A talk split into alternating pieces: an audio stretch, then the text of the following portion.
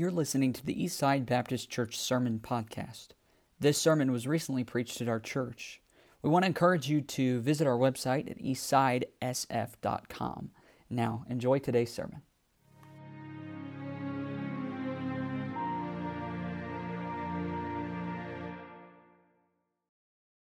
So I'm going to ask you to open your Bibles tonight in 2 Corinthians chapter number 5. 2 Corinthians chapter number 5. And um, as you saw there, we're in Brazil, Peru, Colombia. In Brazil, we speak Portuguese. Uh, our boys used to call it pork and cheese when they were little. And uh, then in the Peru and the, the uh, Colombian side, we speak Spanish. And uh, so if I start speaking in tongues tonight, you'll know why. Uh, because uh, we get confused sometimes. But they say that Portuguese is Spanish with a head cold. So uh, sometimes it's a little bit easier to switch in between the two. Uh, when we were first in language school, our teacher told us, you know, when you're learning the language, you need to get out and use it. And uh, so uh, me and my wife went to a little luncheonette there, and I wanted to order French fries. And the way you say that in Portuguese is batata frita. And uh, the only thing is, I said, Eu quero barata frita. Uh, barata means roach. I ordered fried roaches, believe it or not. Uh, but I'm just thankful they didn't have it on the menu. But, but uh, God is good, and uh, God has helped us in many ways all these many years. And a lot of that is due to you and your prayers and your faithfulness to us. So praise the Lord uh, for Eastside Baptist Church. I'm going to ask you to stand to your feet, and we're going to read God's Word in 2 Corinthians chapter number 5. We're going to read verses 9 through the end of the chapter. 2 Corinthians chapter number 5, and beginning in verse number 9. There the Bible says, Wherefore we labor, that whether present or absent, we may be accepted of him. For we must all appear before the judgment seat of Christ that everyone may receive the things done in his body according to that he have done, whether it be good or bad. Knowing therefore the terror of the Lord, we persuade men, but we are made manifest unto God, and I trust also are made manifest in your consciences. For we commend not ourselves again unto you, but give you occasion to glory on our behalf, that you may have somewhat to answer them which glory in appearance and not in heart. For whether we be beside ourselves, it is to God, or whether we be sober, it is for your cause. For the love of Christ constraineth us, because we thus judge that if one died for all, then we're all dead, and that he died for all, that they which live should not live unto themselves, but unto him which died for them and rose again. Wherefore, henceforth know we no man after the flesh, yea, though we have known Christ after the flesh, yet now henceforth know we him no more. Therefore, if any man be in Christ, he is a new creature. Old things are passed away. Behold, all things are become new. And all things are of God, who hath reconciled us to himself by Jesus Christ, and have given to us the ministry of reconciliation. To wit, that God was in Christ, reconciling the world unto himself, not imputing their trespasses unto them, and have committed unto us the word of reconciliation. Now then, we are ambassadors for Christ. As though God did beseech you by us, we pray you in Christ's stead, be you reconciled to God.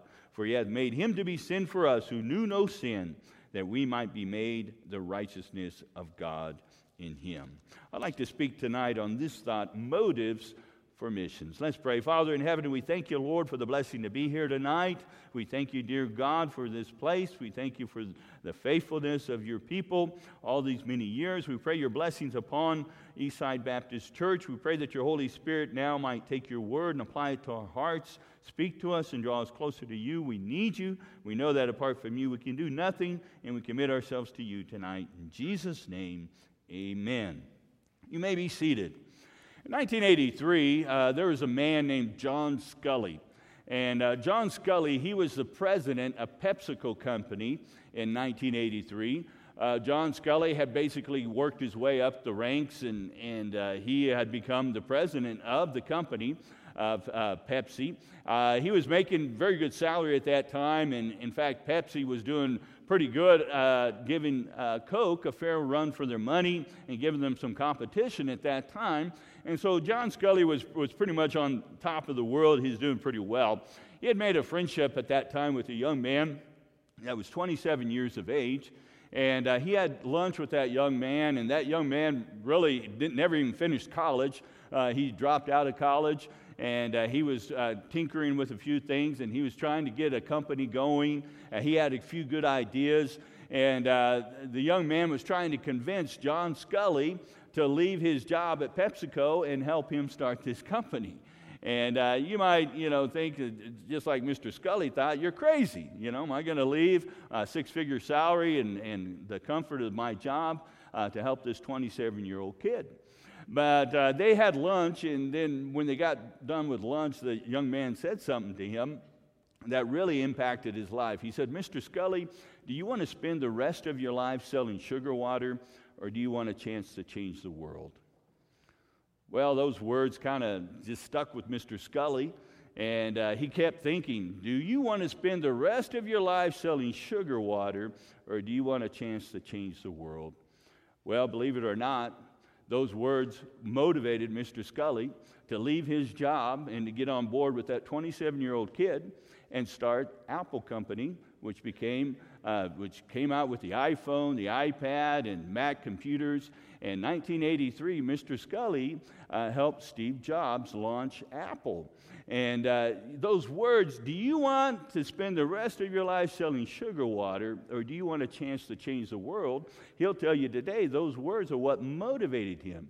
And I believe that's what the Apostle Paul is trying to do to the Corinthian church here in 2 Corinthians chapter 5. He's trying to motivate them to get involved in something that is bigger than just day to day selling sugar water, just day to day going to work, just day to day doing your job, just day to day doing things that may seem mundane. He's trying to wake up the church and get the church motivated to get involved in something that would literally change the world. I thank the Lord that in 1984, when I found that gospel track, it changed my world. It changed my life. And if any man be in Christ, like it says here in verse 17, he is a new creature. Old things are passed away. Behold, all things are become new. And that little gospel tract not only changed my life, but God used that incident in changing my life to change the direction of my life, which has resulted in many other lives being changed. Do you want to spend the rest of your life selling sugar water, or do you want a chance to change the world? And God is giving us here, and the Apostle Paul is trying to get, give the church uh, motivated to see you have an opportunity through the gospel to literally change the world. You have an opportunity to literally change the dynamics of somebody else's life, which could change many, which would have a domino effect and change many other lives. He's trying to motivate us to look past just day to day, like Mr. Sculley selling sugar water, and look to something that would really impact lives for, for uh, eternity. And the Apostle Paul, he gives us five motivations here uh, to which every one of us should be involved in missions. Maybe God won't call you, maybe God won't send you to the Amazon, or maybe God won't send you to Africa. But you know what? You can be involved in getting the gospel around the world. You can be involved in changing lives. If you look here in verse number nine, he is motivating the church, and he says, first of all, that we should be motivated verse number nine, to please God. Uh, verse number nine, the Bible says, Wherefore we labor, that whether present, present or absent, we may be accepted of Him. You know, I heard a few years ago a pastor that said, You know, motives don't matter. All that matters are the results. But you know, the Apostle Paul, I believe, teaches us different here, and the Bible teaches us different. You know, he teaches us over here, and if you look there in verse number uh, 11 or in verse number 12, it says, For we commit not ourselves again unto you, but give you occasion to glory in our behalf that you may have somewhat to answer them which glory in appearance and not in heart. You know, God judges the hearts. God wants us to have the right motive, the right motivation uh, behind what we do. Well, first of all, He teaches us wherefore we labor. Why do we do what we do? Well, to be accepted of Him. That word accepted means well pleasing. You know, missions is pleasing to God.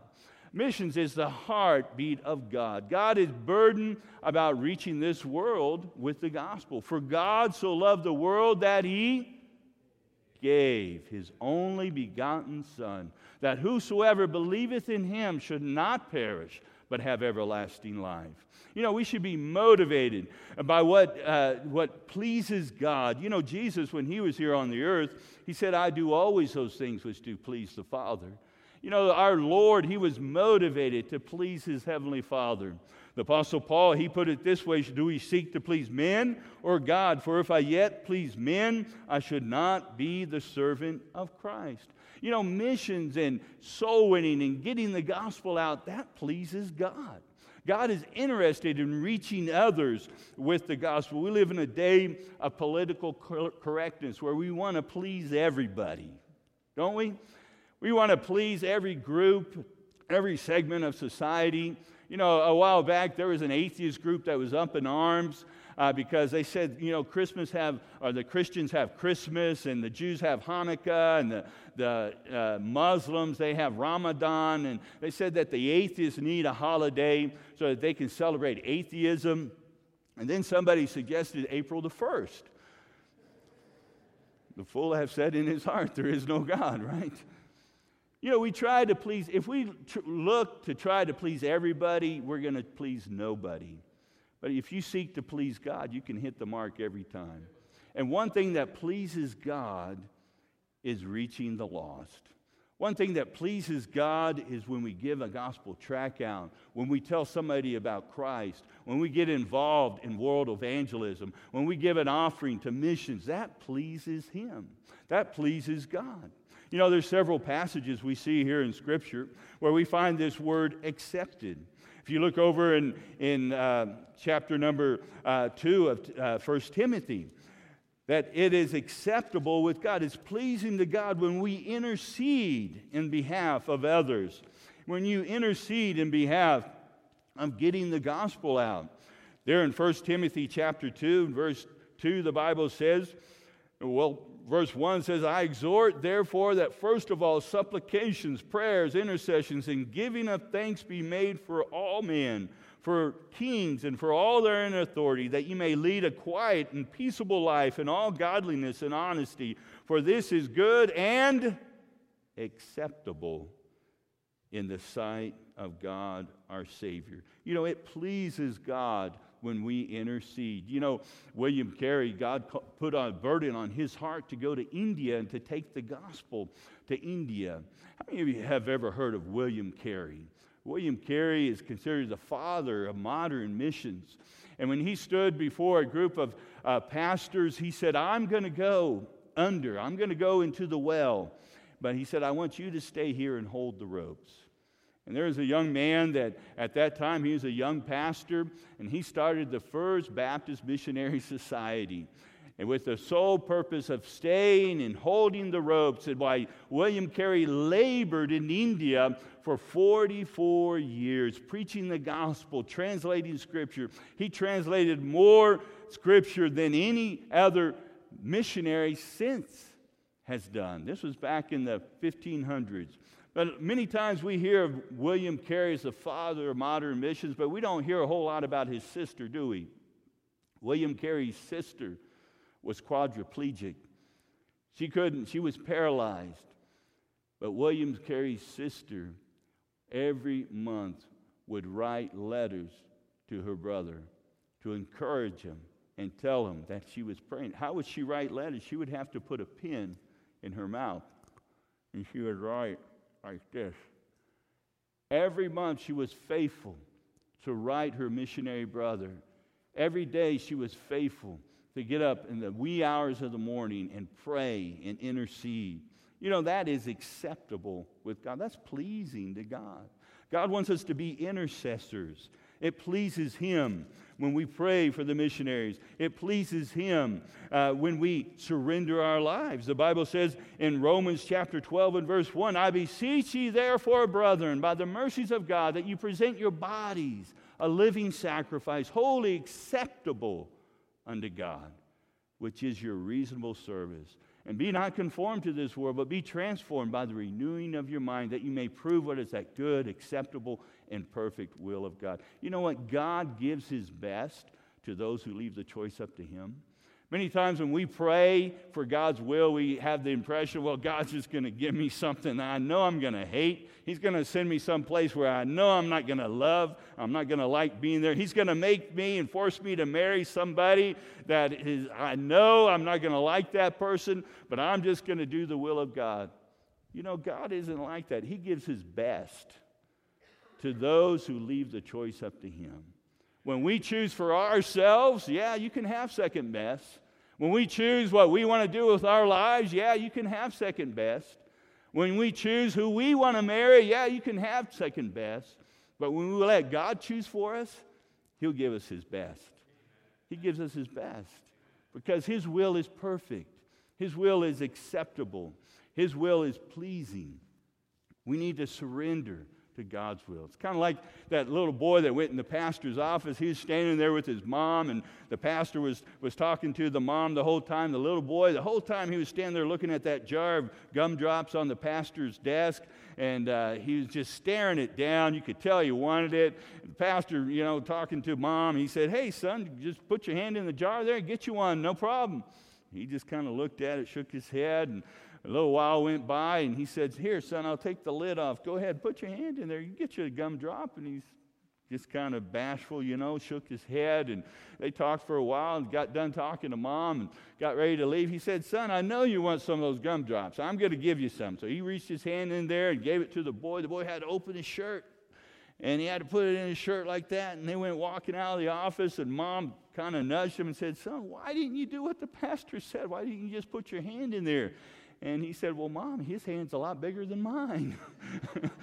Smart kid, right? You know, God's hand's a lot bigger than ours. A lot of times when we choose what we want, what our will is, yeah, you can settle for second best. But God gives his best to those when they let God choose, to those who leave the choice up to him. It's acceptable, it's pleasing. But if you look in Philippians chapter number four, the Bible tells also about another sacrifice that's pleasing to God. If you look there in Philippians chapter 4, if you know a little bit about the history of the church in the book of Acts, the Apostle Paul, he wanted to go to Asia Minor to take the gospel, but God made it very clear to Paul that he wanted him to go to Macedonia. And when Paul got to Macedonia, the first place he got to was a town called Philippi. And he started a little church there. It never turned into a big church. He started with a few ladies that were out there by the riverside. God opened the heart of one of those ladies named Lydia. She received Christ, and then she received the apostle into her home to start that church in her home. And that, that little church went on to support the ministry of the Apostle Paul for many years. And he's writing back to the church there in Philippians chapter number 4 and verse 16. Well, read verse uh, 15. The Bible says, Now ye Philippians know also that in the beginning of the gospel, when I departed from Macedonia, no church communicated with me as concerning giving and receiving, but ye only. For even in Thessalonica ye sent once and again unto my necessity. But look at this. He said, Not because I desire a gift, but I desire fruit that may abound to your account. But I have all in abound. I am full, having received of Epaphroditus the things which were sent from you an odor, a sweet smell, a sacrifice acceptable, well pleasing to God. You know, God's, the, the, the faith promise mission, the offering that you give to missions, that is an offering unto God that is acceptable, well pleasing to God. But God gives us a promise. When we give that offering to Him, He says in verse number 19, But my God shall supply all your need according to His riches and glory by Christ Jesus. You know, this church had supported the Apostle Paul. They had sacrificed. It wasn't a rich church, they didn't have a lot of money, but they sacrificed, they gave to the ministry that the Apostle Paul was doing in getting the gospel throughout Europe. And the Apostle Paul writes back to that church to tell them thank you, and the souls that were saved as a result will be fruit that it will abound to your account. But you know, the people that didn't have a part in that offering, that fruit's not going to be on their account. And that promise in verse 19 is not going to be for them. Because he said, because you took care of God's business. In verse 19, he said, God will take care of you. But my God shall supply all your need according to his riches and glory by Christ Jesus. You know, my friend, when you take care of God's business, God will take care of you. When you put God first, God will put your needs first. When you take care of God's work, God will take care of your needs. We started a church in Sao Paulo in the home of a dear lady. It's actually in her garage. We started with some kids, and then we began to reach some mothers, and then we began to reach a few people. We started that church with six people.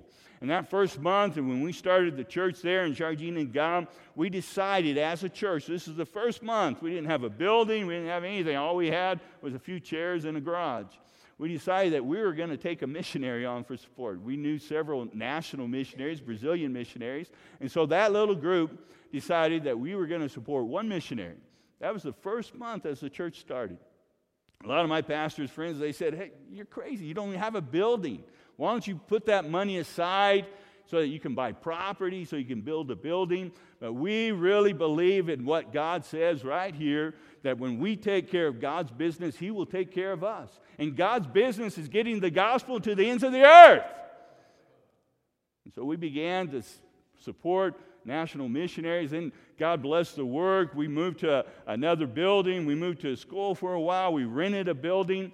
And then within a couple years, the building next door was a big warehouse, came up for sale, which in Sao Paulo, that's almost impossible.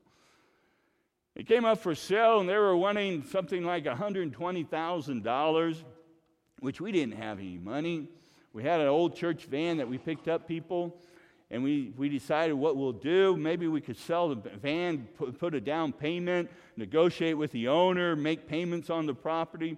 So that's what we started doing. We, we prayed about it. We signed a contract to, to give a down payment. In 60 days, we had to come up with 60% of the value. Now, you do the math in your head 60% of the value of $120,000 is a lot of money. Well, we gave the down payment and we began to pray. And there was a young man in the church that had been reached through the bus ministry. We have a van ministry. He was 15 years of age when he was reached. He was, he, his mother is an alcoholic. She's a single mom. He began to come to church. He got saved. His mom got saved.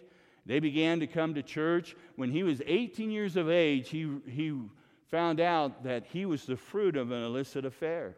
His mother had an affair with a man, and that man gave her money to abort him. She didn't use the money to abort him, and she had Adiel. And Adiel was born, and she raised him. He got saved when he was 15, continued to come to church faithful. When he's 18, he found out who his father was. He had never known his father. He found out that his father had died the year previous. And because he was his legitimate son, that he received an inheritance of $800,000. His father was a multimillionaire. He didn't, he didn't even know it. This was a month after we signed the contract to buy the property. He found out he was uh, going to receive, this is a Brazilian, I'm not talking about American, this is a Brazilian. He was going to receive this great quantity of money. And he called me, he said, Pastor, he said, first thing I want to do, I want to tithe. And I said, Amen! Great. So his tithe was enough to pay for that 60% of the building. Amen? That wasn't American money, that was from a poor, third world Brazilian bus kid. My God shall supply all your needs according to his riches and glory by Christ Jesus. You put God first, you put God's business first, you take care of God's business, God will take care of you. You know, I just don't want to. I've decided when I was a young Christian, I didn't want to just read the books about the missionaries and God doing miracles and God doing things. I want to see God do some miracles in my own life. And you know, you can see God do some miracles in your life. When you put the principles that God has laid down, God is pleased in getting the gospel into all the world. That should motivate us to want to get involved in world evangelism. That should motivate us to want to get involved in the missions program of this church. But he tells us four other things, real quickly, I'll have to give to you. Uh, what should motivate us there in 2 Corinthians chapter 5? First of all, we should be motivated to please him. Secondly, we should be motivated because we'll stand before him. Verse number 10, the Bible says, we, For we must all appear before the judgment seat of Christ. That everyone may receive the things done in his body according to that he have done, whether it be good or bad. Paul is telling this church, we need to think about eternity. You need to be concerned about investing in eternity. You know, Jesus said it, put it like this the children of this generation are wiser than the children of light. Do you remember that parable where he talks about the unfaithful steward? Because he did not, he was not faithful, he was going to lose what he had. You know, we only, many times we only give, put value into things after we lose them. We put value into your wife after you lose her. You put value into a friendship after you lose. You put value into a job after you lose it. Well, he was going to lose his job. And so he began to plan for the future so that when he would lose his job, he would at least have an income. You know, Jesus said that we need to invest in eternity. You know, Coca Cola is an amazing company. I, I believe it's the brother that gave the statistic the other day at the other conference that their brand has reached something like 90% of the world. You know, if you go on the moon, there is a sign. Coca Cola paid NASA to put a sign on the moon that says, drink Coke. I'm serious. I am dead serious. Their goal is to get their brand into all the world. I was in the middle of the Amazon one time with two pastors, and we were in a hut of uh, India, Tikuna Indian a place where they, the gospel was just getting there. And we were in this hut and we were sweating and we were getting ready to eat some fish and manioc. And uh, they said, we got, We're going to give the best piece. And I, you got to understand, it was just very simple. It was just a hut, and we were standing there, or most of us were standing. They had a bench there, and we sat down. And they said, We give the best piece of the fish to the guest of honor. So they set in front of me a plate with the the head of the fish looking up at me. I was like, man, if you wink at me, I'm going to put your eye out. I said, I, I, told him, I said, well, I'm not the guest of honor. We have this pastor here, so we slid it on down to him. but that pastor looked at me and he had sweat dripping on. He had been to, you know, Krispy Kreme donuts a few times, and so he was a little hefty. And he looked at me and he was just wet with sweat. And he said, man, I'd give $20 for a Coca Cola right now. Well, I told the Indian, I said, You ever heard of Coca Cola? He called his little boy over there. Little boy went running off in the jungle and came back 20 minutes later. I'm telling you, we were in the middle of nowhere. I mean, you, you, you can't even, you have to use a sat, military satellite phone to be able to talk to anybody. That's how far we were. But 20 minutes later, he came back with a two liter bottle of Coke. I was like, man, where'd, where'd he go? Is there a 7 Eleven around the bend there of the river or what? His dad said, no. He said, about a month ago, there was a, there was a commercial boat that was coming by, so we traded them some fish, and they had Coca Cola on their boat. And so we put it in the banks of the river to keep it cold for a special occasion. And you guys were here, and so we wanted to give you some Coca Cola. And I told that pastor, I said, 20 bucks, buddy, pay up. You know, here's a place in the middle of the jungle. They have Coke, but they have no hope. they don't have Christ. And Jesus said that the people of this generation are in many ways wiser than children of light. They invest to get their name out. And we that have the gospel find it difficult to invest in missions find it difficult to give an offering once a week or once a month to world evangelism? We're investing in eternity. Paul says, For we must all appear before the judgment seat of Christ.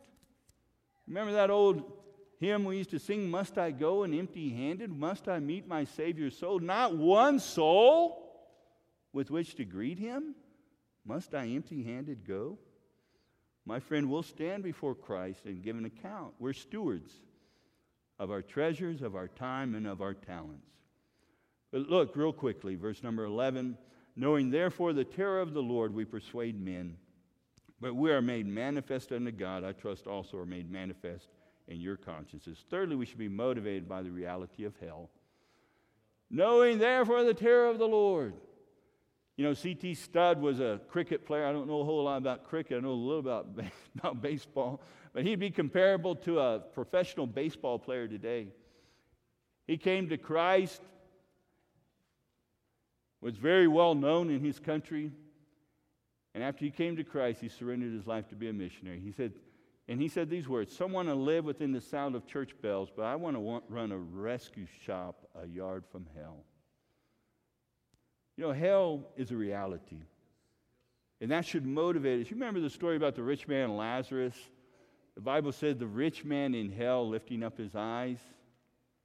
He said to Abraham, Father Abraham, send Lazarus to my house, for I have five brethren, lest they come to this place of torment.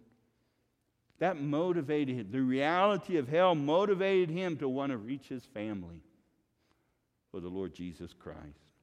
That should motivate us, the reality of hell. But fourthly, we see we should be motivated, verse 14, for the love of Christ constraineth us. Because we thus judge that if one died for all, then we're all dead. And that he died for all, that they which live should not henceforth live unto themselves, but unto him which died for them and rose again. The love of Christ should motivate us. His love for us, we love him because he first loved us. That should motivate us to want to serve Him. That should motivate us to want to tell others. Have you ever seen a groom that's ashamed of his bride? You ever see? I, we've done many weddings. Uh, we have a group waiting for me to get back to Brazil because they're waiting to get married. We have like three or four couples wanting to get married. And I've never had a couple, a groom stand before the altar with a wedding ring and putting on his bride and say, honey, I'm going to give you this, but I want you to know it cost me a fortune. I'll probably be paying for, for it for a few years because it, it was very cost. No, he gives it out of love. The love of Christ should constrain us, should motivate us. But lastly, we see we should be motivated because we are ambassadors for Christ. Verse number 20. Now then, ye are ambassadors for Christ, as though God did beseech you by us, be you reconciled to God. We're ambassadors. God has left us here to be ambassadors for Christ.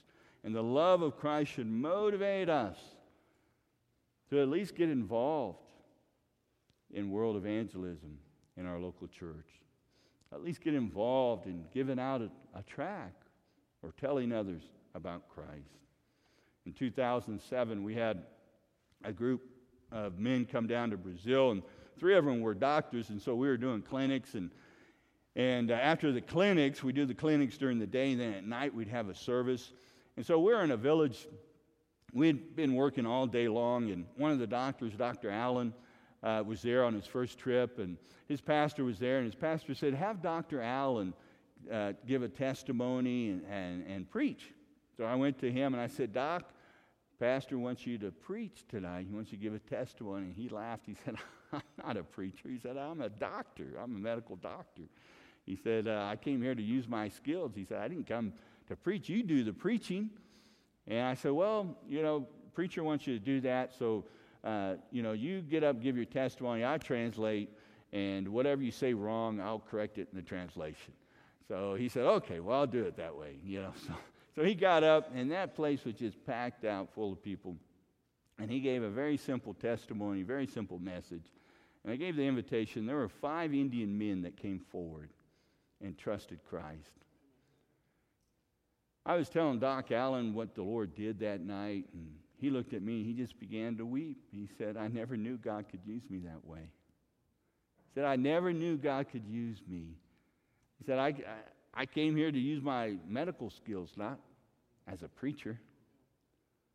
He went back to Washington, D.C., to his job and to his family, and a month later, I got an email from Doc and he said, You know what, last night? He said, Ever since that trip, every day I've thought about those souls there in the Amazon dying without Christ. And God burdened my heart that He could use me to make a difference. He surrendered his life to be a missionary. Doc Allen is on the mission field with his wife. It's passing. I just spoke to him probably, what, two months ago. This has been, he's been there for like 10 years now. And he said, I'm having the time of my life. He said, I wish I would have done this sooner. You know what his pastor told me? He said, when Doc gave up his medical practice, he was making $350,000 a year. His wife was making 90000 as a registered nurse. They gave up almost a half a million dollars a year. Left it all and went to the mission field to invest in eternity.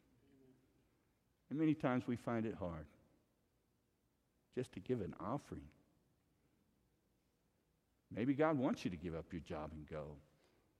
But when the pastor gets up here and says, we're, we're having an offering for missions or faith promise, I don't even know if you practice faith promise here, we find it difficult. And that man gave up a half a million dollars a year and he's living in a hut, preaching the gospel, investing in eternity. My friend, maybe God doesn't want you to go. But He certainly wants you to pray. He certainly wants you to give. He certainly wants you to invest in eternity. The love of Christ constraineth us. Do you love the Lord? In 2 Corinthians 8 8, prove the sincerity of your love. For he proved his love when he left his home in heaven and came here for us. Let's pray.